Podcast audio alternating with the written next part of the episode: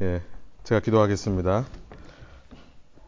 하나님, 어, 저희가 이 시간 찬양한 대로 주님 이 어, 주님의 뒤를 따르는 삶을 저희가 어, 날마다 걸어갈 수 있도록 인도해 주시고 세상 모든 소리와 어떤 핍박의 음성 앞에서도 굴복하지 아니하며 끝까지 어, 이 길을 완주할 수 있는 저희들 될수 있도록 인도하여 주옵소서. 하나님 전로 역정을 통해 저희가 구원에 대해 신앙에 대해 어, 정말 우리의 베이직 그 기본으로 돌아가서 우리 자신을 점검하고 다시 살펴보는 이 시간을 주시니 감사합니다. 이것을 통해 저희가 음, 주님을 더 사랑하게 해주시고 어, 주님과 같이 주님 걸어가신 길을 따라갈 수 있는 그래서 어, 마지막 어, 정말 그 천성에 이를 수 있는 저희 모두 될 수 있도록 주님 성령님께서 저희 한 사람도 낙오시키지 마시고 끝까지 붙들어 주시고 저의 삶을 인도하여 주옵소서. 감사드리며 예수 그리스도 이름의 영광을 위하여 기도합니다. 아멘. 예. 어, 우선은 시작하기 전에 우리 저희 다음 모임을 어떻게 해야 될지 좀 잠깐 먼저 말씀을 좀 나눠보고 시작할게요. 혹시 어, 다음 주 수요일 날 어려우신 분들 있으시면 그때 이제 희연 자매님 어려우셨고 이호순 집사님 어려우셨고 나머지 분들은 괜찮으세요? 혹시 그 수요일 날 안 하고 화요일 날 하면 어떻게 되죠? 그 전날 화요일 저녁 괜찮으세요? 20일 11월 20일 화요일 저녁은 어떠세요? 똑같은 시간에 여기서 모이는 것은 어떤 안 되시는 분 있으세요? 집사님 누가 오세요?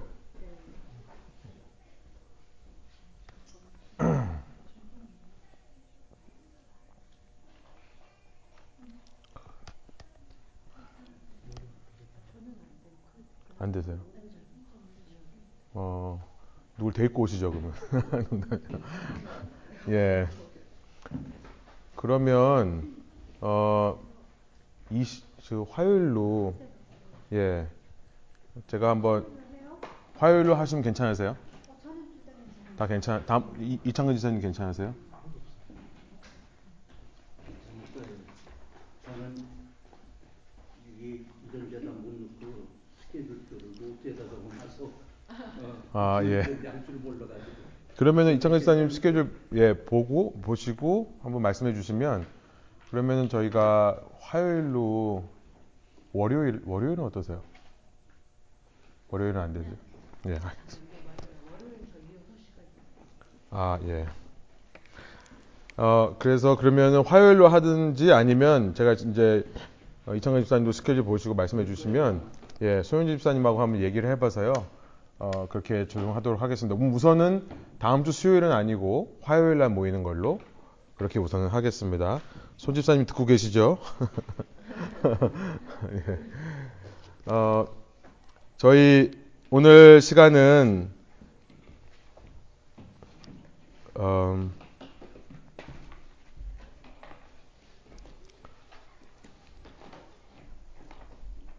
오늘 시간은 여기 있습니다. 다섯 번째 시간 우리 반드시 통과해야 되는 시험이라고 하는 제목을 제가 좀 붙여봤습니다. 다 읽어 오셨죠? 예.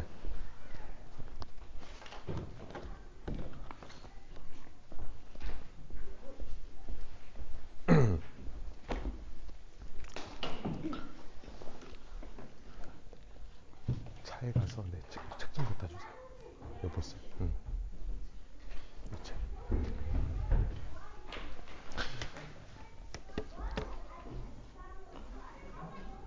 읽어 오시면서 어떻게 좀 궁금하신 거 지난 시간까지 내용 중에 궁금하신 거 있으시면 말씀하셔도 되고요. 아, 여보, 괜찮 괜찮아요. 감사합니다.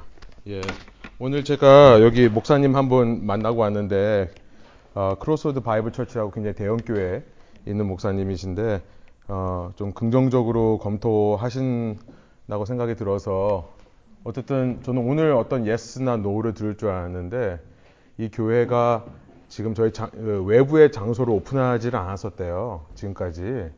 그래서 근데 이제는 오픈하려고 해서 내년도에 좀 결정이 날 것 같은데 올해 말이나 12월 달이나 내년 1월이라고 하는데 어쨌든 결정 나면 우리 교회를 긍정적으로 생각하겠다라고 얘기를 하시더라고요. 장소 설치는 계속 해야 될 것 같아요. 근데 거기 되면 좋을 것 같다는 거, 예. Crossroads Bible Church 어디냐면은 I9이 예. 기도해 주세요. 기도해 주셔서 잘 될 수 있도록 그리고 목사님하고 한 1시간 정도 얘기를 했는데 이런저런 사역 얘기를 하면서 어, 굉장히 friendly하고 이렇게 그냥 이렇게 tenant 이렇게 그냥 이렇게 세들어 사는 그런 관계가 아니라 참 좀 함께 동역할 수 있는 것도 했으면 좋겠다 그런 생각을 하세요. 저도 마찬가지라고 얘기를 하고 하여튼 좋은 얘기를 많이 나눴습니다. 기도해 주시고요. 아, 그, 이렇게 막 만남 있고 어쩌고 하다 보니까, 그리고 또 뉴욕에서 또 만남 있으니까 정신이 하나도 없네요, 제가 지금. 음, 어쨌든, 어쨌든, 예, 그 반드시 통과해야 되는 시험, 철로역정 이제 14부터 16장인데요. 우리 읽어보시면 알겠지만 이제 절망 거인과 기쁨의 산이라고 하는 어, 그런 내용으로 요, 요약이 될 것 같습니다. 먼저 지난 시간에 저희가 사실은 너무 건너뛰어서 다시 한번 제가 좀 짚고 넘어가기를 원하는 것이 허영 시장에 관한 베너티 페어에 관한 내용입니다. 사실 지난 시간에 시간이 없어서 그냥 바로 넘어갔는데 크리스천이 친구를 얻게 된 동역자를 얻게 된 믿음이라고 하는 사람, faithful이라고 하는 사람과 함께 허영 시장에 들어가죠. 그런데 그와 함께 동행하는 사람이 이 믿음이라는 친구 말고 수다쟁이라는 사람이 있었다는 것을 어, 우리가 지난 시간 살펴봤습니다. 수다쟁이는 얘기를 보면 기독교에 대한 지적인 이해가 있지만 그 이해가 저희 이런 생각이 들었어요. 그 중심을 페너트레이 뚫고 들어가지를 못한다. 기독교에 대해서 정말 여러 가지를 알고 무슨 말을 하면 다 압니다. 그런데 그런 이 지적인 이해가 자기 자신의 중심을 뚫고 들어가지 못하면 어떤 일이 일어나는가? 하나님의 말씀은 그냥 지적인 이해나 지적인 감동으로만 끝쳐지는 것입니다. 그러니까 내가 무엇을 어떤 진리를 이해했다고 해서 또 그 진리를 통해 어떤 지적인 감동을 받았다고 해서 신앙이 있는 것처럼 착각을 하는 거예요. 지금 존 번연이 수다쟁이를 비롯해서 이제 우리가 읽어온 내용에도 보면 사실은 불신자, 무신론자는 후에 나옵니다. 그 전에 이 길을 걷고 있는 사람들 얘기를 많이 해요.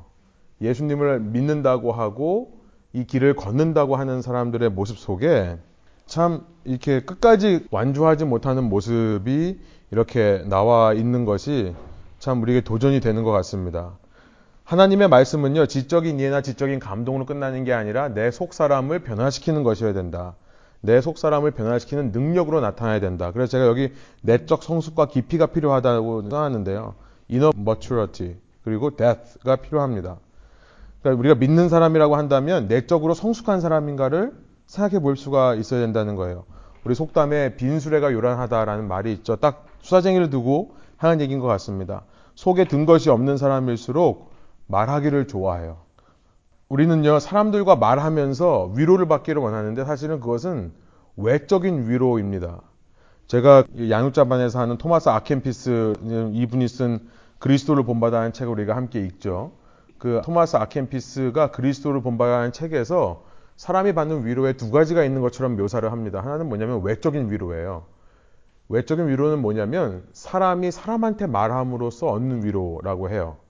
그런데 그리스도인들이 추구해야 될 것은 외적인 위로가 아니라 내적인 위로다. 이게 어떻게 차이가 나는지 그 책 37페이지, 38페이지 이런 얘기를 합니다. 제가 한번 읽을 테니까 한번 들어보세요. 가능하면 세상 일로 떠들썩한 자리를 피하십시오. 순수한 의도로 이야기한다 해도 세상사에 대한 이야기들은 영적 생활에 큰 장애물이 됩니다. 사실 세상 이야기 안 하면 우리가 만나서 뭔 얘기 합니까? 이렇게 생각을 할 수도 있는데요. 이 아켄피스가 이렇게 얘기를 하는 거예요. 수도사에서 수도 생활을 했던 사람이라서 그런지 몰라도 사람들을 만나서 이야기하는 것을 영적인 굉장히 해악으로 봤습니다. 그러면서 뭐라고 얘기하냐면 우리가 상호간에 말하는 걸 통해 얻는 외적인 위로는 하나님이 주시는 내면의 위로를 잃어버리게 만들기 때문입니다. 아, 우리는 뭐 외적으로도 위로받고 내적으로도 위로받으면 좋은 거 아닙니까? 신앙생활 하면서. 그런데 그 외적인 위로에 치중하면 치중할수록 내면의 위로를 잃어버린다는 거예요. 그래서 이렇게 이어서 얘기합니다. 입을 여는 게 좋다고 생각하면 덕을 세우는 말을 하십시오. 영적 주제에 관한 경건한 대화는 대단한 영적 성장을 이루어 줍니다.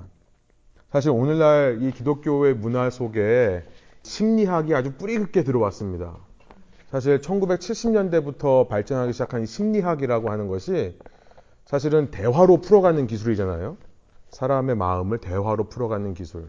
근데 그 전까지 신앙생활에 있어서는 사실 그렇게 어, 심리학적인 접근 방법이 없이도 신앙생활을 했던 시기가 있었습니다. 수천 년 동안에.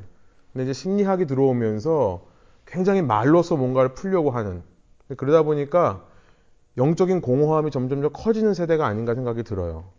사실 뭐 좋죠. 멘토링하고 어드바이스하고 상담해주고 카운셀링 하는 거 좋죠. 그런데 말로써 풀 것이 아니라 사실은 깊은 위로는 내면의 위로를 하나님으로부터 받아야 된다는 것. 저는 수사쟁이의 모습 보면서 다시 한번 이런 생각이 났어요. 이 하나님에 대한 지식이 많고 많은 말씀을 듣는데 그 말씀이 정말 내 속까지 뚫고 들어가지 않으면 안 되겠다는 생각을 하게 되어서 좀 나누고 싶다는 생각이 들었습니다. 내적 성숙이라고 하는 거는요. 내면의 위로를 통해 형성되는 성품이죠. 외적인 위로로 형성되는 성품이 아니라 하나님과의 관계 속에서 오는 힐링, 그 치유로 말미암아 회복되어가는 성품이 바로 이 내적 성숙이다라고 하는 겁니다. 수다쟁이가 그렇게 말은 잘하지만 허영의 도시로 가는 길로 가지 않는 것을 주의 깊게 우리가 봐야 되겠다는 생각이 들었습니다. 두 번째는 뭐냐면 전도자 이벤젤리스트의 경고가 있다는 거죠. 여기 책에서 이제 사도행전 14장 22절, 20장 23절의 말씀을 인용하면서 갑자기 전도자가 불쑥 나타나서 이제 허영의 도시로 가기 전에 허영의 도시로 가면 조심해야 된다라고 하는 것을 remind 시켜주는 겁니다. 이 책을 보면 이 크리스천과 믿음 또 크리스천과 소망 가는 길마다 사실은 이 두 사람이 길을 찾아가는 것이 아니라 이 두 사람에게 꼭 필요한 때에 필요한 타이밍에 누군가가 와서 얘기를 해주는 것들이 계속 기록되어 있어요. 그렇죠? 우리가 이번에 읽어봤습니다만 어떤 어딜 가든지 그래요. 절망 거인에서 풀려나서 계속 길을 가다가도 마법의 땅에 들어가면 절대 거기서 유혹되면 잠자면 안 된다라고 하는 말도 목자들이 미리 알려주죠. 그 얘기를 안 했다 그런다면 읽어보셨는지 모르겠습니다만 소망이 이제 거기 땅에 들어가자마자 졸려서 막 자려고 그래요. 그때 그 말을 생각하고 일어나라고 얘기를 하는 거죠. 그러니까 이렇게 우리가 신앙생활을 하면서 사실은 하나님은 다양한 경로를 통해 우리에게 하나님의 말씀을 전해주신다는 거예요. 그때 그때. 그래서 우리 하나님의 음성을 듣는 방법. 여러분 하나님의 음성을 어떻게 듣습니까? 라고 물어보면 어떻게 대답하세요? 친구들이 주위 사람들이 야 너 하나님의 음성 듣니? 믿지 않는 사람들이 그럼 뭐라고 그러세요? 듣는다고 하죠. 저 하나님의 음성을 들으시죠? 못 들으세요? 어, 잠깐만 하나님의 음성을 듣지 않으세요? 어떻게 들으시죠? 어려우세요? 하나님의 음성 듣잖아요. 저희가 들어야지 가죠. 예, 여러 가지 방법을 듣죠. 우리가 사실 흔히 생각하기 쉬운 건 기도예요. 기도하면서 어떤 것에 마음이 평안해지고 또뭐 확신이 생기고 이러는 것들. 근데 사실 또 기도에만 의존하는 것은 굉장히 위험합니다. 기도와 함께 말씀이에요. 하나님께서 그때그때마다 말씀을 주세요. 제가 신학교 처음 가려고 막 고민하고 가야 되냐 말아야 되나 그랬을 때 제가 이제 하나님의 음성을 어떻게 들을 수 있을까 고민을 많이 하면서 여러 경로를 했는데요. 결국 결론은 그거예요. 기도하면서 평안함도 얻어지고 기도하면서 확신도 생기지만 결정적으로는 말씀이 주어져요. 하나님의 음성이 주어집니다. 그럼 그 음성이 어떻게 주어지는가? 처음에는 가장 우리가 하나님의 말씀 을 듣는 것은 기록된 말씀이죠. 성경이죠. 성경을 늘 묵상하고 읽으면서 그 속에서 하나님의 음성을 듣게 되고요. 두 번째는 뭔가? 우리 전통적으로 기독교 선배들이 생각했던 두 번째 방법은 뭐냐면 설교자를 통한 말씀이라는 거예요. 전도자의 경고가 바로 그겁니다. 말씀을 전하는 설교자를 통해 하나님의 음성을 듣게 된다. 물론 설교자가 하나님의 음성을 얘기할 때, 대언할 때 이런 일이 일어나죠. 쓸데없는 얘기하는 게 아니라. 그다음 세 번째는 뭐냐면 신앙의 선배나 주위 크리스천들을 통해 하나님의 말씀을 듣게 되는 겁니다. 그러니까 가장 먼저는 성경을 통해 혹은 설교자를 통해 그 다음에는 주위 사람들 통해 하나님의 음성을 들을 수 있다는 거예요. 어, 이 시대에 선포되어야 할 말씀인데 요즘 교회에서 많이 사라진 말씀이 뭔가 생각해 보니까 worldliness, 세속적인 거에 대한 경고가 참 많이 사라진 것 같습니다. worldliness. 그렇죠. 요즘은 세상 친화적인 메시지가 참 많고요. 세상에 대한 경고를 하는 메시지는 많이 없어진 것 같아요. 근데 전도자의 말을 보면서 이 시대에 이런 말씀이 선포되어야 되는 게 아닌가 생각이 들었고요. 구약 시대를 보면 수많은 선지자들의 입을 통해 하나님의 말씀이 전파되었는데 사람의 본성은요 하나님의 말씀이 선포될 때 그걸 감사하게 받지 않습니다. 이미 역사로 우리가 증명이 됐죠. 이스라엘이 그렇게 선지자의 말을 듣기 싫어했다는 것을 우리가 생각해 보면서요. 이 시대 우리는 정말 좋은 말씀들 듣기 원하고 좋은 말씀들 찾아다니는데 그 정체가 뭘까? 그런 생각을 좀 해보게 돼요. 여기 나와 있는 전도자의 경고는 한 가지입니다. 세속적인 것을 이 허영의 도시를 주의하라라고 하는 경고였다는 것. 그다음에 이제 허영의 도시를 가보면 157페이지입니다. 이 책으로 157페이지에 가보면 이제 허영의 도시의 기원에 대해서 나와 있어요. 제가 이걸 좀 짚고 넘어가고 싶었는데요. 약 5천년 전에 지금처럼 정직하고 경건한 순례자들이 있었는데 재밌는 게 뭐냐면 순례자들이 이 허영의 도시를 반드시 통과해야 된다는 것을 알아챈 바알세불과 아볼루온, 우리 아볼루온이랑 싸우는 것을 봤죠. 그 다음에 군대, 이 레기온이라고 되어 있는 마가복음 5장 9절로 되어 있는데 무덤 가운데서 군대라고 하는 악한 영에 사로잡힌 사람이 무덤가에 있었죠. 예수님께서 이 군대라고 하는 말하면 악마입니다. 디몬이에요. 마귀죠. 그러니까 사탄과 마귀, 그 동료들이 순례자들이 이 도시를 항상 지나갈 수밖에 없다는 것을 알고 여기에 각종 허영을 사고 파는 시장을 세워놓고 24-7 연중 무휴로 운영하게 되었다라고 얘기를 하죠. 그래서 허영의 도시라고 하는 것이 꼭 우리가 지나쳐야 된다, 지나가야 되는 곳이다. 그들이 파는 것을 보니까 157페이지에 나와 있습니다. 그 시장에서 이런 것들이 팔렸다. 집, 토지, 명당자리, 무형 물자들, 지위, 명예, 승급, 귀족 친구들, 국가들, 왕국, 욕정, 향락들이 거래되었고 또 모든 종류의 쾌락을 위하여 매춘부들, 포주들 근데 여기서 이제 나오는 걸 보세요. 아내, 남편, 아이들, 주인, 하인, 생명피, 육체, 영혼, 은금, 진주를 비롯한 각종 보석 등등 온갖 것들이 다 있었다. 어, 재밌습니다. 이 크리스천이 지금 멸망의 도시를 떠날 때 가족과 아이들의 붙잡는 소리를 귀를 틀어막고 떠났었죠. 아내와 남편, 아이들 첫 시간 말씀했습니다만 요즘 석유 기독교에서는 성경적인 것이 친가정적이라고 생각을 하는 사람들이 참 많이 있습니다. 그런데 허영의 도시에서 파는 것이 아내, 남편, 아이들이라고 생각하시면 어떤 생각이 드세요? 아, 저는 이렇게 생각이 들었어요. 이런 것들을 아예 사고 팔지 말아야 된다는 것을 말하는 것이 아닌 것 같아요. 그죠?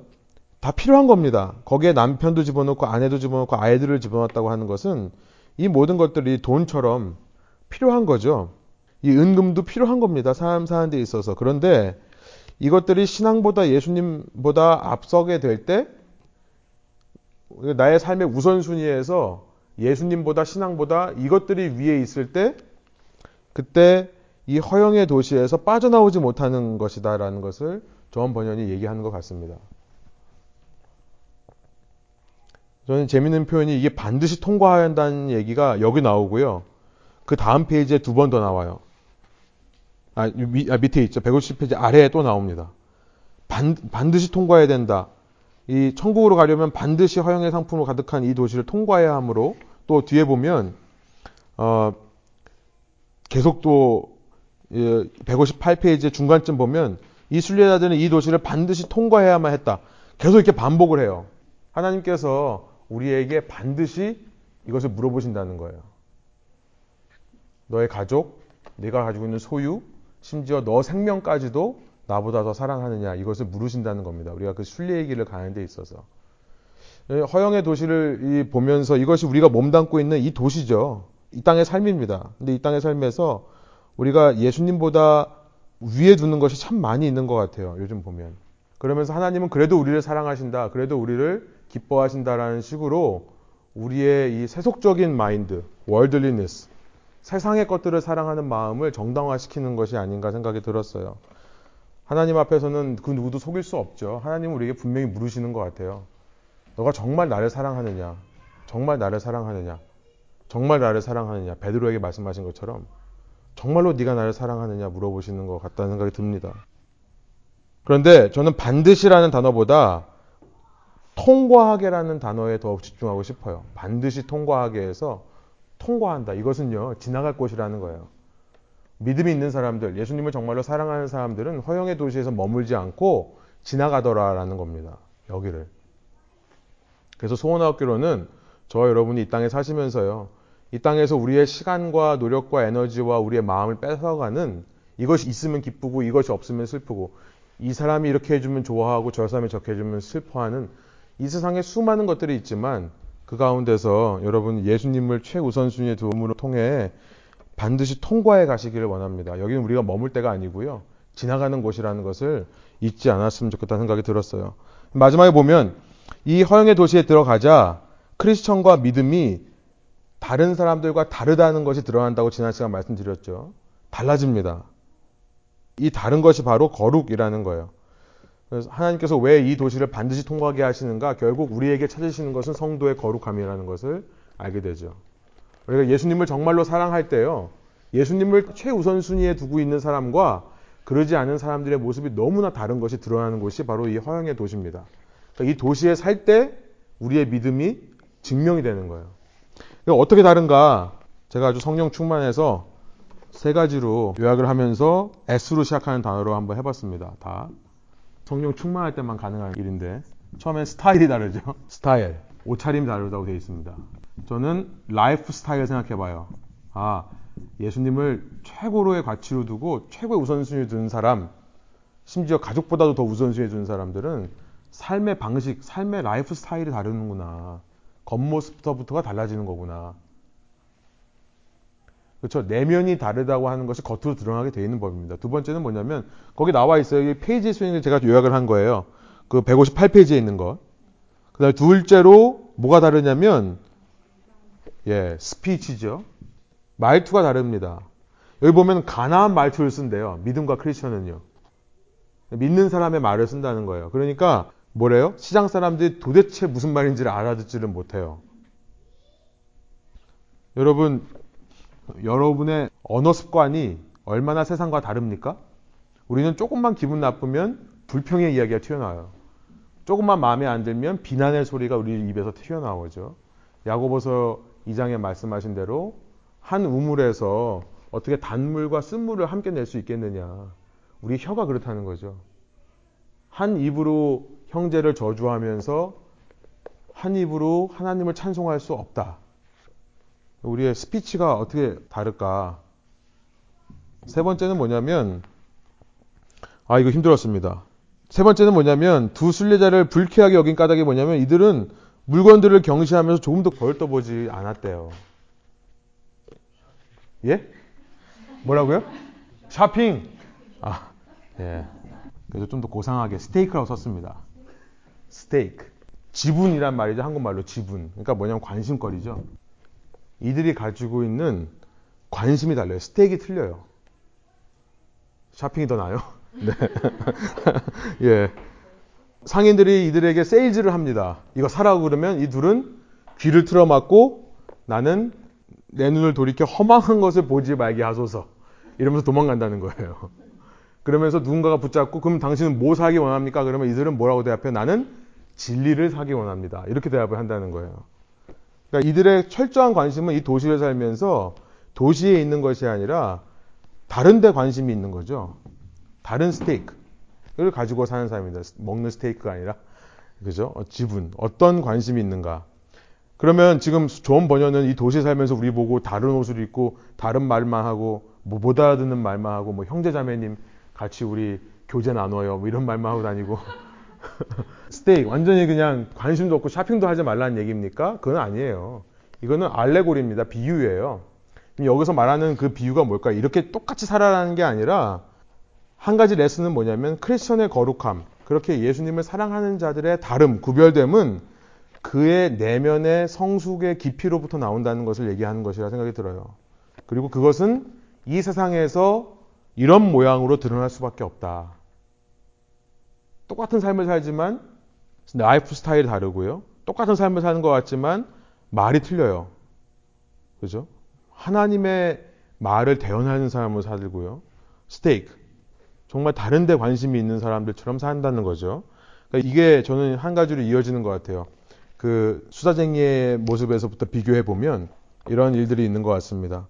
그거를 좀 짚고 싶었고요. 이제 그렇게 말씀드린 대로 이런 세상은 이런 허영의 시장은 우리의 믿음의 순교를 원한다. 지난 시간 그렇게 말씀을 드렸었죠.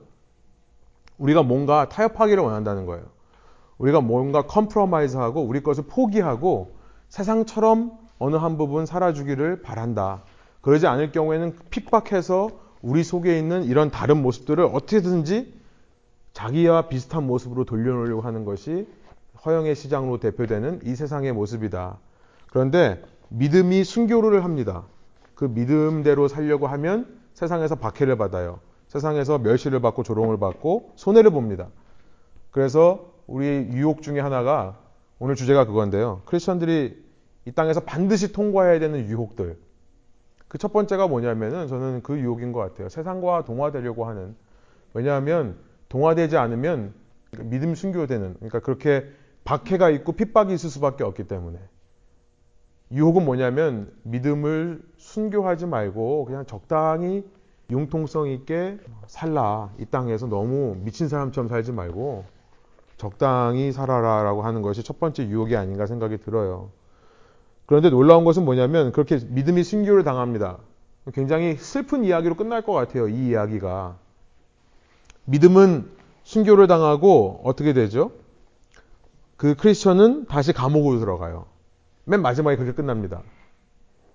감옥에서 있는데 하나님의 섭리로 기적적으로 풀려나게 됐다는 것을 짤막하게 얘기하고 나서 이제 우리가 오늘부터 읽은 이 소망의 이야기가 나오는데요. 소망이라는 사람이 어떻게 크리스천과 동행하게 되죠? 주께서 갖고 있었어요. 어, 예. 어떻게 됐죠? 그 밑에 보면은 그 설명이 있습니다. 허영의 시장에서 크리스천과 믿음을 동심하고 동하고서 꿋꿋한 언행으로 이를 극복한 태도를 지켜보고 감동을 받아서 예. 소망이라는 이름을 짓고 예, 그렇게 그냥 읽으실 거예요? 음, 자기의 말로 좀 rephrase를 좀 하면 좋겠는데 하여튼 예, 그렇죠. 한마디로 말하면 뭐예요? 주후 2세기, 3세기에 기독교 교부 중에 털툴리안이라는 분이 있습니다. 털툴리안이라는 교부가 있는데 굉장히 유명해요. 또 설교를 너무 잘하는 사람으로 어, 유명하고요. 많은 기록 남았는데 그가 남긴 말 중에 뭐냐면 이런 말이 있습니다. The blood of martyrs is the seed of the church. 순교자의 피는 교회의 씨앗이다. 순교자의 피는 교회의 씨앗이다라고 하는 아주 유명한 말을 남겼습니다. 순교자의 피가요, 교회의 씨가 돼요. 하나님이 왜 이렇게 믿음을 순교시키도록 내버려 두는가?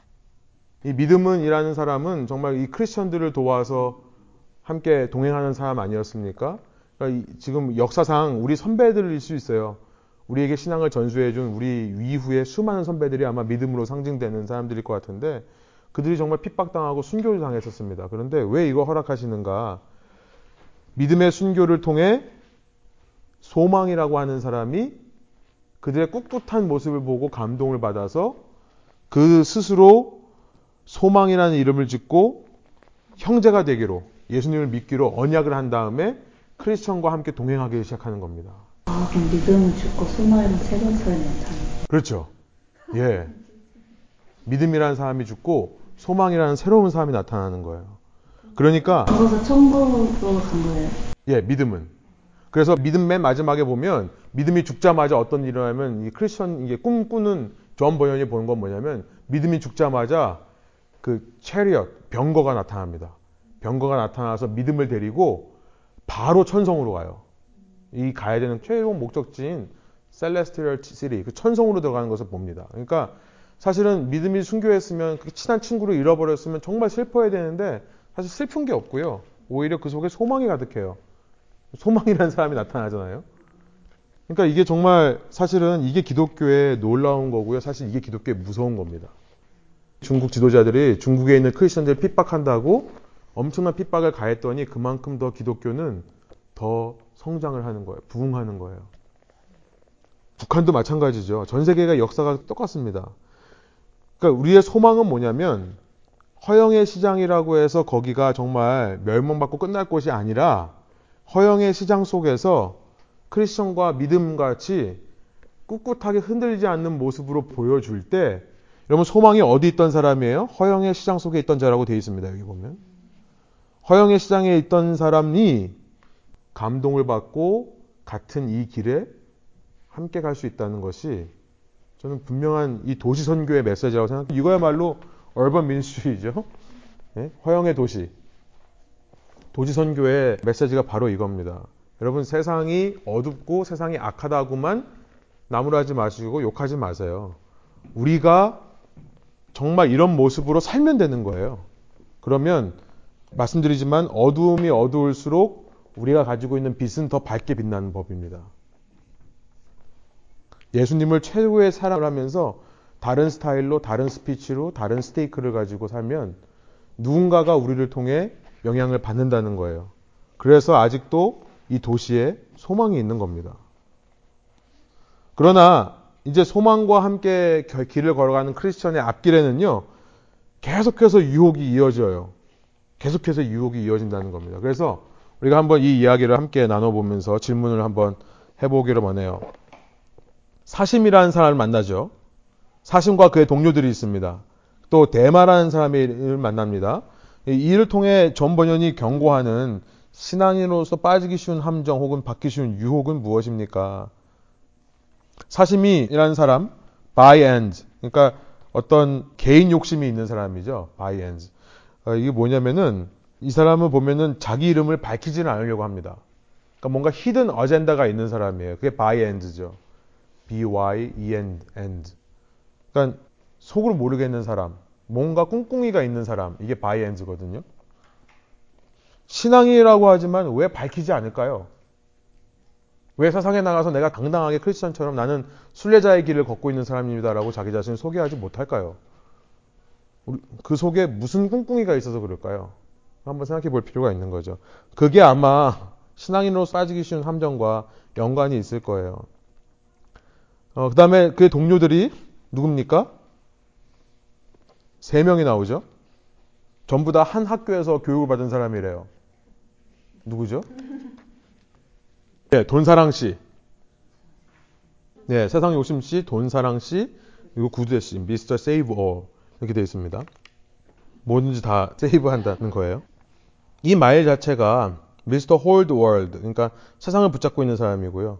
Mr. Money Love, 돈을 사랑하는 사람이고요. 뭐든지 다 이 땅에서 쓰, 이 땅에서 있는 것들 다 save하는 사람들. 나누지를 못하는 거죠. 흘려보내지를 못하는 겁니다. 그러니까 이걸 통해 지금 존 번연이 신앙인으로서 빠지기 쉬운 함정이 뭐라고 얘기하는 걸까 우리가 생각해 볼 수 있는 거죠. 결국은 prosperity gospel 번영 신학, 번영 신앙이라고 하는 것이 아마 이것과 다 연관되어 있는 것 같아요. 제가 이제 시간이 없으니까 그냥 말씀만 드리면 180페이지에 가보면 이들이 하는 말이 있습니다.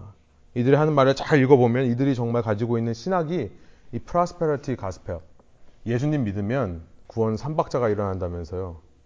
영혼이 잘 되고 범사가 잘 되고 그런 그 prosperity gospel이 사실은 정말 세상을 사랑하는 마음으로부터 나온다는 것을 존 번연이 지금 지적하는 것 같아요. 결국 세상을 사랑하니까요. 세상 앞에 나가서 떳떳하게 내가 당신들과는 다른 길을 가는 사람입니다. 말을 못하는 거예요. 숨깁니다.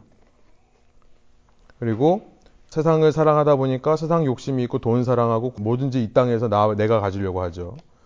대마라고 하는 사람, 디모데 후서 4장 10절에 나와 있는 것을 인용해가지고 한때는 바울과 함께 사역했던 사람인데 나중에 배교한 사람이라고 디모데 후서에 이제 경고하는 인물입니다. 디모데에게. 그런데 이 사람이 돈, 루커라고 되어 있는데 옛날 말로 돈이란 뜻이에요.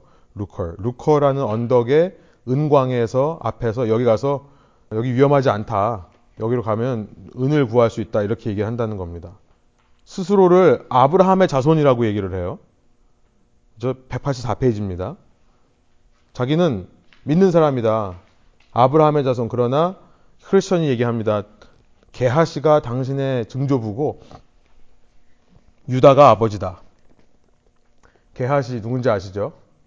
엘리사의 종입니다. 나아만 장군이 아람 왕 군대의 장관인 나아만이 나병이 걸려서 엘리사를 찾아왔는데 엘리사가 뭐라 그래요? 요단강에 가서 몇 번 씻으라고요? 일곱 번. 일곱 번 씻으면 다안 돼요. 처음에 말도 안 되는 얘기 하다가 한번 해보십시오 해서 갔더니 정말 나았어요. 너무 기뻐서 돌아가는 길에 게하시가 게하시라고 하는 엘리사의 종이 몰래 뒤따라갑니다. 그래서 우리 주인이 은 한 달란트 옷 두 벌 달라고 했습니다. 그래서 그걸 뜯어내요. 뜯어내서 자기가 갖죠. 그러니까 돈을 사랑하는 사람, 또 가롯 유다, 뭐 은 30에 예수님을 판 사람이죠. 그러니까 존 번연이 이를 통해 경고하는 신앙인으로서 빠지기 쉬운 함정이 뭘까요? 물질의 유혹. 그렇죠. 물질의 유혹. 뭐 시간이 된다 그러면은 좀 더 깊이 이런 물질의 유혹이 사실 우리가 없을 수가 없잖아요. 그래서 이런 것들이 어떻게 있는가를 뭐 살펴볼 수도 있겠지만 마지막 나눈 문제에서 여러분들 좀 나눠보기로 하고요.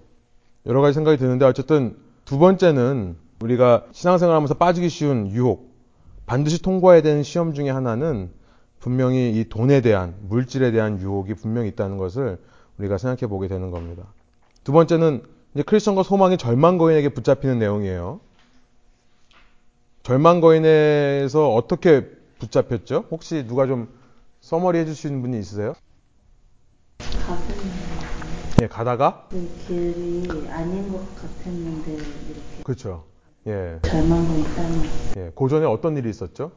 이렇게 이제 물질의 유혹을 통과한 허영의 시장 또 이 돈의 유혹 통과한 사람들이 잠깐 쉼을 누려요. 어디서요? 푸른 초장에서요. 예, 푸른 초장에서 있다가 근데 또 걸어가는데 하나님께서 이 seasons of life 우리의 우리의 삶에요 시즌을 주십니다. 그러니까 막 어쩔 때는 정말 바닥을 치는 것 같은 때가 있고요. 어쩔 때는 또 아, 너무 감사하고 좋을 때가 있어요. 우리의 삶이 항상 이래요. 시즌이 올라갔다가 내려갔다가 올라갔다가 내려갔다가 그렇죠. 근데 우리가 올라갈 때 누군지 선자는 넘어질까 조심하라. 올라갈 때 떨어질 거를 기대하는 게 현명한 겁니다. 지혜로운 삶이에요. 떨어졌을 때 낙천만 하지 말고요. 이제 곧 올라갈 거라고 생각하는 게 이게 지혜로운 겁니다. 지혜로운 거예요. 이게 소망이 있는 사람이에요. 그죠? 그래서 떨어질 때 낙심하지 않고요. 올라갈 때 교만하지 않습니다.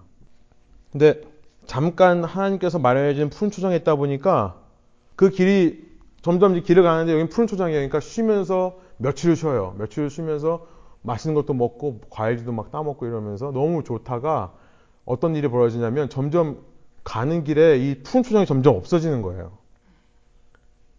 그죠? 그러니까 이제 조급한 마음이 든다고 써 있습니다, 여기.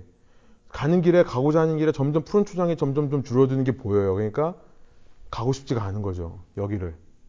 당연히 그렇죠, 우리가. 인간의 마음이 그렇죠. 교회가 부흥하다가 갑자기 싹 내려갈 때 어, 그런 마음이 왜 없어요? 아, 그냥 이러고 끝인가 보다. 생각이 들죠. 교회만 그런가요? 우리 뭐 인생이 다 그렇잖아요. 그래서 이 사람들이 가야 되는 길에서 벗어나기 시작해요. 보니까 여기 보면 사이드웨이에 곁길에 곁길 초원이 생겨요. 옆에 보니까 여기는 곁길에는 초원이 있거든요. 그러니까 이제 거기로 따라가기 시작한 거예요. 그러니까 쉬는 거 좋습니다. 그러니까 회복되는 걸 중요해요. 근데 이럴 때가 있다고 한다면 또 이 길을 하나님께 내려가게 하시면 정말 하나님께서 또 다시 올리실 걸 생각하면서 가면 되는 거예요. 하나님께서 우리를 항상 훈련, 연단을 시키시는데 1년 365일 계속 연단만 시키시지는 않아요. 하시다가 좀 풀어주시기도 하고 쉬기도 하고 또 좀 즐거움을 체험하기도 하고 근데 우리가 또 그걸 너무 붙들려고 하면 안 된다는 거죠. 우리에게 연단이 필요하다고 한다면 그 길을 가야 되는데 안 가려고 하다 보니까 거기로 따라가다 보니까 자꾸 이제 뭐 합니까? 자기를 세뇌시켜요. 아, 일로 가도 된다. 비슷하지 않냐? 그래서 크리스천이 오히려 거꾸로 소망한테 여기 지금 가는 길하고 대강 이렇게 이어지는 길이야. 얘기를 해서 가다가 보니까 어느 한 동굴에서 잠이 들고 깨어나 보니까 거기가 절망 거인의 땅이었다는 것을 알게 됩니다. 그 절망 거인이 붙잡아가요. 붙잡아서 어떻게 합니까? 감옥에 가두고 뭐 해요? 매일마다 구타를 해요. 밤에 몽둥이로 몽둥이로 때려서 그러면서 어떤 메시지를 집어넣어 줘요? 그 절망 거인의 와이프가 뭐라 그래요? 쟤네들로 하여금 예, 스스로 목숨을 끊게 만들어라. 그래서 모르겠어요. 지금 존 번연이 우울증에 대해서 얘기를 하는 건지 depression에 대해서 얘기를 하는 건지 저는 요배 이야기가 생각이 나더라고요. 그렇죠? 요배 아내가 요배에게 그렇게 사느니 차라리 스스로 죽어버려라 라고 말하는 그 아마 거기서 모티브를 얻은 것 같아요. 여러분 욥기의 주제는 제가 말씀드렸습니다만 욥기의 주제는 의인에게 왜 고난이 오는가 그 질문이 주제예요. 욥이라고 하는 당대 의인인데 하나님이 왜 사탄으로 하여금 욥에게 시험을 허락하시는가? 그 이유는 몰라요. 물론 우리는 이렇게 얘기할 수 있습니다. 아, 그 사람이 연단을 통해서 더 큰 사람이 되게 하기 위해서 하나님이 연단을 허락하신다. 근데 그거는 내일이 아니니까 그렇게 얘기하는 거예요. 내가 실제로 그걸 당해보면요. 사실 뭐 머리로는 이해가 될 수 있어요. 아, 하나님이 나중에 나를 더 크게 쓰시려고 이렇게 연단을 주시는구나. 교회가 좀 이렇게 잘 되려고 하는데 더 겸손하게 하시려고 이렇게 하는 거구나. 마음은 이해는 돼요. 근데 마음이 그게 안 된다는 거죠. 그게 안 됩니다. 그러니까 요백에 가서 친구들이 얘기를 해줘요. 야, 너 이렇게 하는 건 하나님이 너를 연단시키기 위해서야. 그래도 네가 모르고 있는 죄가 있을 거야. 그걸 생각해봐. 그거 회개하는 게 하나님 목적이 아니겠냐. 그런데 하나님이 맨 마지막에 요배 친구들을 꾸짖으시죠. 그러니까 의인이 왜 고난을 당하는가? 왜 의인이 고난을 당하는가? 몰라요. 우리는 모릅니다. 욥기는 그 얘기를 하는 거예요. 아무도 너희 중에 누구도 누가 고난을 당할 때 옆에서 그것이 왜 당한다고 말해줄 필요 없다는 거예요. 근데 중요한 건 뭐냐면 왜 의인이 고난을 당하는지는 모르겠지만 그 고난을 통해 나중에 욥이 성숙하더라. 이거는 확실합니다. 그러니까 하나님께서 허락하시는 고난과 시험은 의미 없는 것이 하나도 없어요. 그전에는 42장에 가서 내가 이제야 주를 보고 안다라는 얘기를 하죠, 욥이. 그전에는 주님에 대해서 하나님에 대해서 듣기만 하였사오나 이제는 내가 보고 압니다. 그러니까 우리의 삶에 이렇게 절망 거인에게 붙잡힌 것 같은 시절이 있죠. 시즌이 있어요. 근데 여러분 이유를 너무 알려고 하지도 마시고요. 그 이유를 너무 가르쳐 주려고 하지도 마세요. 그냥 고난의 시기에 함께 울어주고 함께 마음 아파하는 것이 최고의 친구고요. 그러나 고난을 당할 때 또 누군가가 고난을 당하고 있는 모습을 볼 때 우리가 잊지 말아야 되는 건 뭐냐면 이걸 통해 분명히 더 좋은 일이 있을 거다, 성숙하게 될 거다라고 하는 것을 우리가 믿고 고난을 당하고 누군가에게 그런 마음으로 기도를 해줄 수 있는 것 같습니다. 이 성의 이름이 뭔지 아세요? 절망 거인이 있는 성? 의심, 의심. 예, 의심의 성이에요. 그러니까 아마 존 번연은 사람이 어느 순간 하나님을 의심하게 되고 신앙을 의심하게 되다 보면 절망에 빠져가지고 헤어나올 수 없는 것이 있을 수 있다는 것을 얘기하는 것 같아요. 한번 의심이 생기기 시작하면 정말 하나님이 나와 함께 하는가? 정말 이 상황이 하나님 앞에서 의미가 있는 건가? 내 고난이 정말 하나님께서 보고 계시는 고난이 맞는가? 이런 의심이 생기기 시작하면 계속해서 절망에 빠질 수 있는 거죠. 그래서 기독교인들이 믿음의 사람들이 시험을 만날 때 사실은 시험 앞에서 꼭 막아내야 되는 유혹 중에 하나는 의심입니다. 우리는 반드시 그걸 통과하게 돼 있어요. 이 고난을. 그런데 여기서 그 유혹을 받을 때 꼭 이겨야 되는 것 중에 하나가 의심의 유혹이다. 그것을 한번 생각해 볼 수 있죠. 제가 지금 과의 제목을 반드시 통과해야 되는 유혹에 대한 얘기로 하고 있는 겁니다. 3번 기쁨의 산에서 이제 이 절망 거인이 참 재밌는 게 뭐냐면 그렇게 막 매일 밤마다 두드려 맞고 죽을 것 같고 또 두드려 맞고 죽을 것 같다가 갑자기 어느 날 아침에 어떻게 돼요? 갑자기 깨달아요. 어, 나에게 열쇠가 있었다는 사실을 깨닫습니다. 그래서 열고 나와요, 그냥.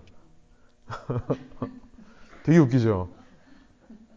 그러니까, 여러분, 의심의 감옥이라는 게 그거예요. 의심의 감옥이 그렇게 바보 같은 겁니다. 사실은 내가 스스로 내 자신을 가두는 꼴이 되는 거예요. 열쇠가 있는데도 불구하고. 그 열쇠가 뭐예요? 이름이? 예, 약속. 약속. 여러분, 의심을 이길 수 있는 길은 약속이에요. 그러니까 아브라함에게 하나님께서 그렇게 나타나셔서 약속을 해주시는 거예요. 그죠?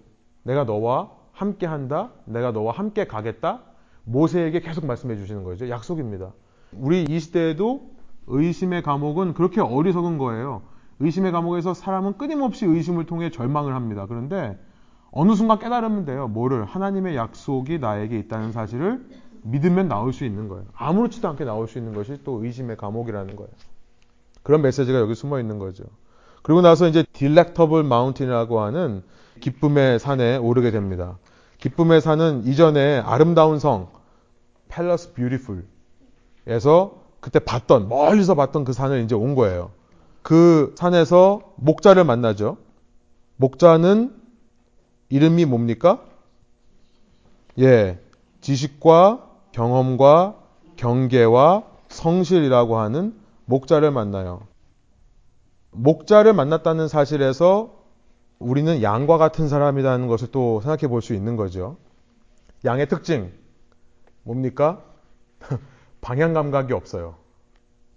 시력이 없어요. 시력이 굉장히 낮습니다. 그래서 방향 감각이 없을 뿐만 아니라 내 코앞에 뭐가 있는지 잘 못 봐요. 가는 데마다 부딪히죠. 부딪히면 사실 뭐 옷에 갑옷을 입고 있다거나 머리에 투구를 쓰고 있다거나 이러면은 안 아플 건데요. 양이 얼마나 폭신폭신한 털로만 되어 있는지 아시죠? 연약합니다. 게다가 힘도 없어요. 싸우지도 못합니다. 싸울 힘도 없어요, 얘네들은. 몸만 약한 게 아니라 마음도 약한 동물이 양이에요. 심약해요. 그래서 불안하면 죽고요. 겁먹으면 죽습니다. 양들은. 스트레스 받아도 죽어요. 양은 진짜 어떻게 좀 가망이 없는 동물이에요. 그죠? 가망 없는 동물 정말 그래요. 방향 감각 없지, 시력도 없지, 몸도 약하지, 힘도 없어, 마음도 약해. 뭐 이런 동물이 있나 그러는데 양에게 있어서 이 모든 문제를 한 방에 해결하는 방법이 뭔지 아십니까? 목자를 만나면 돼요. 목자를 만나면 돼요. 신기하죠? 목자만 있으면 양은 아무 문제가 없어집니다. 목자가 다 해주거든요. 그러니까 이 목자를 만난다는 사실, 우리가 이 땅을 살면서 이렇게 고난당하고 때로는 절망하고 의심이 있고 여러 가지 유혹들을 받지만 그 가운데서 목자를 만나는 것이 너무나 중요하다. 그 목자는 누구십니까? 예수 그리스도죠. 예수 그리스도예요. 예수 그리스도가 우리의 목자 되십니다. 에스겔서 34장 11절부터 15절에 하나님께서 우리를 향한 하나님의 다짐을 이렇게 말씀하십니다. 제가 이거 다시 한번 읽어보면서 너무 은혜가 됐는데요. 주 여호와께서 이같이 말씀하셨느니라. 이상하게 에스겔이나 예레미야 이런 부분들은 이사야 이런 책들은 이 개혁 개정으로 읽어야 또 와닿아요. 이게 시거든요, 원래 사실. 그냥 이렇게 산문이 아니라 여호와께서 이같이 말씀하셨느니라. 곧 내가 내 양을 찾고 찾되 목자가 양 가운데 있는 날에 양이 흩어졌으면 그 때를 찾는 것 같이 내가 내 양을 찾아서 흐리고 캄캄한 날에 그 흩어진 모든 것에서 그것들을 건져낼지라.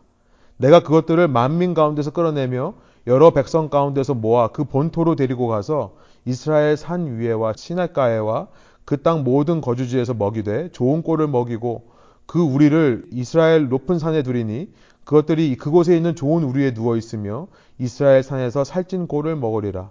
내가 친히 내 양의 목자가 되어 그것들을 누워 있게 할지라 주 여호와의 말씀이니라.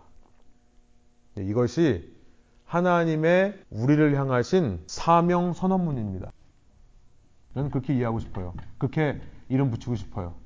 구원이라고 하는 내가 너희를 반드시 구해내겠다라고 하는 사명 선언문이라는 거예요. 그러니까 우리가 양이라고 하는 사실을 가지고 우리는 너무 우리 자신을 자책할 필요 없습니다. 우리는 너무 우리 자신을 비하할 필요도 없어요. 양에게 목자가 있으면 돼요. 목자만 있으면 됩니다. 그리고 그 목자가 우리에게 내가 너를 반드시 구원해내서 내가 원하는 곳에 너를 이르게 해서 너를 편히 쉬게 하리라라고 말씀하셨다는 것을 약속을 붙잡기만 하면 되는 겁니다. 그래서 그 약속이 생각이 나면 끝나는 거예요. 우리의 모든 의심, 두려움이 사라지는 거고요. 여러분, 이게 바로 기독교 신앙의 묘미죠. 묘미가 바로 이거예요. 그 예수님을 우리가 생각할 때 다시 한번 마음이 뜨거워지고요. 다시 한번 소망이 생겨나는 거죠. 누가복음에도 그런 말씀하셨죠. 15장에 보면 예수께서 비유로 말씀하시되 너희 중에 어떤 사람이 양 100마리가 있는데 그 중에 하나를 잃으면 아흔아홉 마리를 들여 두고 그 잃은 것을 찾아내기까지 찾아내지 않겠느냐. 또 찾아낸 즉 즐거워 어깨에 메고 집에 와서 그 벗과 이웃들을 불러 모으고 말하되 나와 함께 즐기자. 나의 잃은 양을 찾아내었노라 하리라. 내가 너에게 이르노니 이와 같이 죄인 한 사람이 회개하면 하늘에서는 회개할 것 없는 의인 아흔아홉으로 말미암아 기뻐하는 것보다 더하리라. 그래서 이런 목자의 모습을 발견하게 되시는 저와 여러분 되기를 소원합니다. 여기 보면요. 지식과 경험, 경계, 성실이라는 내 목자가 이렇게 얘기를 합니다. 202페이지에서 203페이지예요. 우리는 당신들이 여기 잠시 머물면서 우리가 좀더 친해지고 또 이곳 기쁨의 산에서 나는 좋은 음식물로 몸과 마음을 위로한 후 떠나셨으면 합니다. 여러분 이것이 바로 뚱딴지 같은 얘기일 수 있지만 시간이 없으니까 답을 말씀드리면 주일 예배의 능력입니다. 뚱딴지 같죠? 그런데 이미 존 번연은요 힌트하고 있었어요. 목사님, 네, 그동안 진도 때문에 내가 아무 소리 안 했는데 네, 그 주일 예배 한 말씀 좀 해주시면 좋을 것 같아요. 그거 꼭저 예배 드릴 때 들어오는 사람들이 너무 많은데 그, 그 불과 한 5분 전까지만 봐도 비었다고요. 네, 이게 교회인가? 나도 속이 이상해가지고 예, 그래서 목사님은 그런 거 말씀하실 권한이 있어요. 그런 걸 말 안 하면 안 돼요. 우리가 지금 교회에 어, 이렇게 번듯하게 딱 나서는 장모님이 계십니까? 누가 계 안수 집사님이 계십니까? 없어요. 아무도 얘기 안 해요. 그렇다고 맞습니다. 제가 조금 나이 먹었다고 나가서 얘기하면 뭐 직분도 아무것도 없는 놈이 그것도 또 건방지고요. 그 직분이라도 있다고 그러면 내가 나가서 얘기할 거예요. 어, 이래서는 안 된다. 그래서 진짜 교인이 한 명으로 떨어지는 한이 있어도 이 얘기해야 되는 거예요. 예. 그래- 저도 그 필요성은 느끼고 있고요. 그래서 지금 집사님 말씀하신 거를 아마 기도하면서 하다 보면 자연스럽게 그 얘기를 할 때가 나올 것 같아요. 한 몇 개월 전에 진철 형제님이 한번 저한테 목사님 설교 때 한번 도지선교 얘기를 좀 해줬으면 좋겠다고. 그래서 저도 하고 싶은데 텍스트가 될 때 하겠다고 본문이 될 때. 그래서 요번에 했잖아요. 저도 이제 사실은 새해에 저희가 팀장이 세워주시면 팀장님을 통해서 예배 정시에 오는 것을 한번 광고하고 그 다음에 예배 딱 시작하면 문을 이렇게 닫는 뒤에 이렇게 열어놓을 필요 없거든요. 그 정시가 아니라 예. 그래도 최소한 10분 전에는 들어와야 된다는 게그 정식이지. 근데 저는 이제 매주 사실은 집사님 마음을 저도 그대로 느끼고요. 처음에 예배 인도하러 올라갔을 때 진짜 몇 명 안 계시면 아 정말 사실 목회자로서도 힘이 빠져요. 그 모습을 보면. 근데 또 기도하죠. 하나님 빨리 오게 해주세요. 그러면 또 기도하다 중간에 눈 떠보면 또 와 있으면 또 할렐루야고 또 하나님이 또 응답해 주셨구나. 그 기도를. 네. 그, 간접적으로 얘기를 하시잖아요. 그 예배 시작할 때 일찍 와셔서 어떻게 해주셔서 감사합니다. 이렇게 말씀하는 내가 이건 간접적으로 얘기하는 거 아니에요. 이거는 알겠습니다. 강하게 예. 얘기를 해서 우리가 이런 습관으로 다니면 안 됩니다. 예배인데, 예. 어? 예배예요. 어? 어쩌다가 아, 아주 바쁜 일이 있어서 어쩌다가 늦는 수는 있어요. 그건 뭐 그걸 얘기하는 거 아니야. 그러나 아예 습관이 그렇게 배겨가지고 근데 이상한 방향으로만 나가고 있어요. 지금 우리 교회에 이상한 방향 많아요. 아주 찍어봤을 때는. 그래서 알겠습니다. 그 중에 예. 하나 이거 대놓고 얘기하면 아주 좋은 거거든요. 예. 어쨌든 갑자기 뚱딴지 같은 얘기가 더 뚱딴지 같은 얘기가 된 것 같은데 주일 예배가 왜 주일 예배라고 제가 생각을 했냐면 이럴 때 이제 얘기하면 되죠, 그죠? 여러분 지금 재밌는 게 뭐냐면요 절망 거인에 잡혔을 때 언제부터 언제까지 맞았다는 얘기가 있습니다. 아세요? 무슨 요일부터 무슨 요일까지 맞았다고 돼 있어요. 어떻게 돼 있죠? 네, 수요일서부터 토요일 저녁 때까지 두드러 맞은 거예요. 자, 199페이지 보시면 토요일 한밤중쯤에 되었을 때 여기 보이세요? 199페이지에 두 사람이 기도를 하기 시작합니다. 그러니까 절망에서 나오는 여러 가지 방법이 있는데 어떻게 약속을 붙들게 됐는가 그 전에는 사실 기도가 있는 거예요. 기도가 뒷받침되었을 때 사람은 하나님의 말씀이 음성이 생각나는 법입니다. 그러니까 기도와 말씀은 항상 같이 가는 것 같아요. 기도만 한다고 되는 것도 아니고요. 기도를 통해 말씀이 생각나고 말씀을 가지고 기도를 하고 이게 사실 너무 중요한 것 같은데요. 토요일 밤에 기도를 하면서 언제까지 기도를 했다고요? 날이 셀 때까지. 그러니까 무슨 날이에요, 이 날이? 주일 아침. 주일 아침이 바로 되기 전에 그때 갑자기 아이고 내가 멍청이지 이랬다는 거죠. 이 약속이라 불리는 하나님의 약속입니다. 열쇠가 있는데 내가 왜 이랬을까? 그래서 강원문을 열고 나왔습니다. 재빨리 탈출해가지고 사인을 만들어놔요. 여기 빠지지 말라고. 그리고 나서 기쁨에서 도착하는 거예요.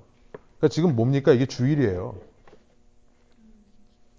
주일 예배를 통해 뭐라고 되어 있습니까? 202페이지에 보면 우리는 당신들이 여기 잠시 머물면서 우리가 좀 더 친해지고 이곳에서 나는 좋은 음식물로 몸과 마음을 위로한 후 떠나셨으면 합니다. 이게 바로 주일 예배의 능력이라는 겁니다. 우리가 일주일 동안 참 치열하게 살죠. 그런데 퓨리턴, 이 순수주의자, 분리주의자 계열의 퓨리턴 중에 존 기어리라고 하는 사람이 되게 유명하신 분이에요. 굉장히 유명한 이 퓨리턴 설교자인데요. 그분이 뭐라고 했냐면 주일은 영혼의 장터다. The Lord Day is a marketplace for soul. 영혼의 장터다. 무슨 말이냐면 우리가 장터에 가서 육체를 위해서 많은 것들을 쇼핑하잖아요. 그런 것처럼 주일이라고 하는 곳은 우리 영혼이 필요한 공급을 받는 영혼을 위해 필요한 모든 것들을 공급받는 날이 바로 주일이다. 그래서 퓨리턴들은 이 주일을 안식일로 봤습니다. 그래서 주일 성수를 굉장히 엄격하게 지켰어요. 사실 그 퓨리턴의 전통이 이 시대 개혁교회 전통이잖아요. 그러니까 아까 말씀하신 대로 예배가 얼마나 중요하다고 하는 것. 사실은 우리는 예배보다는 뭐 개인적인 묵상 이런 걸로 또 많이 대체를 하는 시대가 돼버렸는데요. 뭐 인터넷으로 예배드리고 이런 시대가 돼버렸지만 저는 이걸 보면서 예배를 통해 우리는요 지식이 쌓여져 가죠. 경험이 되는 거죠. 경계가 되고요 성실이 됩니다. 물론 예배 공동체 없이도 우리가 지식을 얻을 수 있고 경험을 얻을 수 있고 스스로 경계할 수 있고 성실을 회복할 수도 있어요. 그런데 예배라는 회복의 공동체가 없이 이것을 하다 보면 상처가 생길 수 있습니다. 내 마음속에 고난을 통해. 그것이 지식으로 가면 너무 좋죠. 경험으로 쌓이면 너무나 좋죠. 근데 예배라는 회복의 공동체가 없이 하다가는 상처로 남을 수 있다. 서로 함께 위로하고 격려하면서 다시금 그 길을 가자라고 축복할 수 있는 공동체가 우리 신앙에 꼭 필요하다는 겁니다. 그리고 그거에서는 경계가 있다는 사실을 꼭 우리가 기억할 필요가 있어요. 사람은 스스로 있을 때 경계하지 못합니다. 근데 서로가 서로에게 경계를 해줄 수 있어요. 그죠? 그래서 아까도 말씀하셨지만 지도자가 좋은 말만 하는 사람이 아니라 영적으로 책망할 수 있는 지도자 그리고 그런 지도자의 말을 들을 수 있는 성도가 이 시대에 필요하다는 생각이 더러 들었습니다. 히브리서 13장 17절에 보니까요. 아마 이창근 지사님 마음이 후련해지실 구절일 것 같아요. 뭐라고 되어 있냐면 여러분의 지도자들의 말을 고지 듣고 그들에게 복종하십시오. 그들은 여러분의 영혼을 지키는 사람들이요. 이 일을 장차 하나님께 보고 드릴 사람들입니다. 그러므로 여러분은 그들이 기쁜 마음으로 이 일을 하게 하고 탄식하면서 하지 않게 해주십시오. 그들이 탄식하면서 일하는 것은 여러분에게 유익이 되지 못합니다. 그러니까 특히 교회의 여러 가지 기능 중에 그런 기능이 있다는 거죠. 서로 경계하게 하고 서로 이렇게 주의하게끔 하는. 그런데 저는 이 모든 것도 참 중요하지만 지식, 지혜, 뭐 경험, 경계, 신실 이런 것들이 공동체를 통해 드러나는 덕목이라고 저는 생각합니다. 그러니까 나 혼자 배우는 것보다 함께 배울 때 더 많이 배우죠, 그죠? 함께 겪을 때 더 많은 것을 체험하게 되고요. 그 다음에 함께 있으면서 서로를 일깨워주고 함께 있으면서 사실 성실이 훈련이 돼요. 여러분 혼자 두면요 성실해지지 않습니다. 우리는 그죠? 같이 약속을 지켜야 되고 함께 시간을 지키기 위해서는 시간을 지키고 약속을 하기 위해서는 약속을 지키고 이렇게 공동체를 통해 우리의 성실이 훈련되는 거잖아요. 그런데 예배 공동체에서 가능한 한 가지는 정말 세상의 공동체에서 못하고 예배 공동체에서만 할 수 있는 한 가지는 뭐냐면 이번 맨 마지막에 perspective glass라는 게 있어요. 청명이라는 산에 올라가서 눈으로 바라보는 겁니다. 뭘 바라봐요? 천성을 바라보는. 여러분 예배 공동체에서만 할 수 있는 것 중에 하나가 함께 모여서 예배함을 통해요. 천국을 맛볼 수 있어요. 함께 예배하면서 교제함을 통해 천국에서의 성도의 교제를 체험할 수 있다는 겁니다. 이 땅에서 영원한 천국을 미리 맛보고 가게끔 하나님께서 일주일에 한 번 교회가 모여서 주일 예배를 드리고 주일 공동체를 형성하는 것을 허락하셨다는 사실을 우리가 생각해 볼 수 있는 것 같아요. 우리 첫 번째 문제, 맨 뒤에 보시면 노란색으로 되어 있는 신앙의 길에서 반드시 거쳐야 되는 다양한 시험과 유혹들은 무엇입니까? 이 중 나에게 특별한 의미를 갖는 것이 무엇인지 생각해 보시고 왜 그런지 한번 나눠보세요라는 문제를 제가 좀 드렸는데요. 이 시간에 저희가 한 15분 남았습니다. 15분 동안에 저희가 좀 그룹으로 나누어서 했으면 좋겠는데 그래도 이야기하는 시간이 있으니까 좀 좋을 것 같아요. 어, 사실은 오늘 야심차게 그때 끝내려고 했는데 안 끝냈고요. 다음 시간에 우리 천루역정 1부 마지막까지 하고 그 다음에 우리 이제 다음 천루역정 2부로 넘어가도록 하겠습니다. 크리스티아나의 순례 여행으로 넘어갈 거예요. 제가 진도를 또 말씀드릴 테니까 그래서 읽어 오시면 좋겠고 뭐 오늘 여러 가지 얘기 나누셨지만 하여튼 하나님께서 여러분에게 또 원하시는 삶을 살아가시는 그런 발걸음을 그치지 마시고 힘을 얻고 용기 얻어서 나가시는 저와 여러분 되기를 원합니다. 제가 기도하고 어, 마치겠습니다. 하나님, 저희가 이 책을 보면서 말씀은 많이 알고 듣지만 중심으로 흘러 들어가지를 못하는 그런 모습들, 또 이 세상 속에서 크리스천답게 당당하게 살지 못하고 숨어드는 모습들, 우리 정말 고난 속에서 쉬운 길로 가려다가 절망의 늪에 빠지기도 하고 또 우리 속에 의심이 싹 터서 절망에서 헤어나지 못하는 약속을 붙들지 못하는 모습들.